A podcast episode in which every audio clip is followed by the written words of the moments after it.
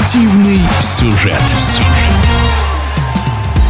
На паузу из-за матча всех звезд поставлен регулярный чемпионат Единой лиги ВТБ. Есть время обсудить ключевые события прошедших недель и оценить новый формат проведения турнира.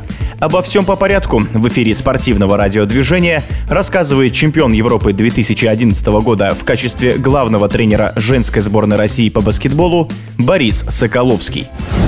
После двух круговой регулярной части чемпионата Единой лиги и разделения на две шестерки конкуренция первых пяти команд заметно обострилась. ЦСКА уступил на своем поле обновленному «Зениту» и в Казани проиграл «Униксу». «Зенит» омолодил состав. Вместо 30-летних Ричарда Соломона и Томаса Вимбуша команду пришли менее опытные, но более амбициозные Трент Фрейзер и Ройс Хэм. Хавьеру Паскуале удалось озадачить армейцев, поставив стартовый состав Хэма 2 27 минут, 8 очков и 7 отскоков, и дав 18 минут Фрезеру, набравшего за 19 минут 15 очков. Впрочем, все ключевые игроки «Зенита» проявили свои лучшие качества. Был точен Сергей Карасев, 11 очков. Столько же набрали Томкинс и Мойерман. Великолепен был Эртель с 12 очками и 11 передачами. Вовремя набрал 5 очков Фридзон. Несмотря на такое созвездие двухзначников, исход матча все же решила защита «Зенита», создав большую нагрузку на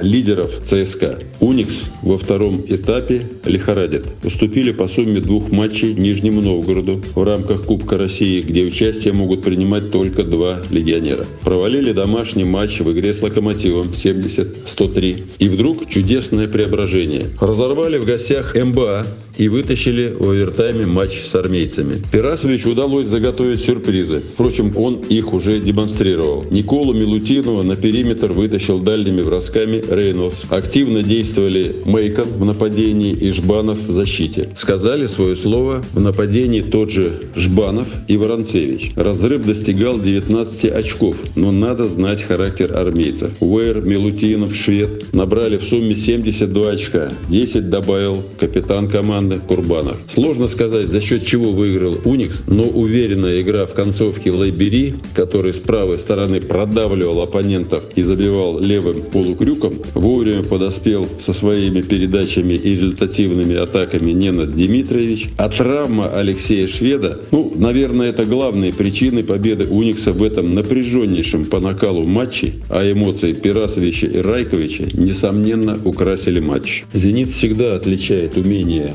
Паскуале использует лучшие качества игроков. Он привык играть длинной ротацией, и замена двух легионеров на более молодых пока дала результат только в победном матче с ЦСКА. Наверное, сейчас не лучшее время для «Зенита», проигравшего на своем поле «Локомотиву». После этого в тяжелом матче одолев МБА, победа в Москве против ЦСКА и снова поражение в Нижнем Новгороде, где фаворитом, безусловно, являлся «Зенит». Все это говорит о том, что у нас очень сильный чемпионат и о поиске питерцев в своей своей фирменной игре. В это же самое время нижегородцы очередной раз демонстрируют прогресс по ходу чемпионата. Только одно очко уступили Униксу в домашнем матче и одержали волевую победу над «Зенитом». Вообще любая команда, играющая полным ростером, без потери лидеров, способна на многое. А белорус Максим Салаш был главным героем победного матча, набрав 25 очков и 13 отскоков. В группе «Б», где разыгрываются места регулярного первенства 7 по 12, тоже наблюдаются упорные поединки в большинстве игр. Идущую на седьмом месте Парму разделяет всего две победы от Енисея, занимающего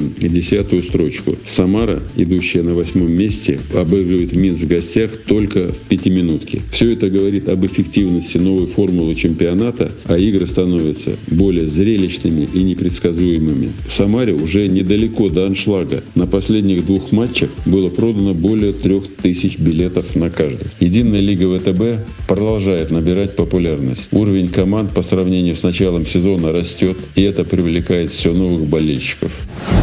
В эфире спортивного радиодвижения был чемпион Европы 2011 года в качестве главного тренера женской сборной России Борис Соколовский. Отмечу, матчи второго этапа регулярного чемпионата Единой лиги ВТБ возобновятся 26 февраля в воскресенье.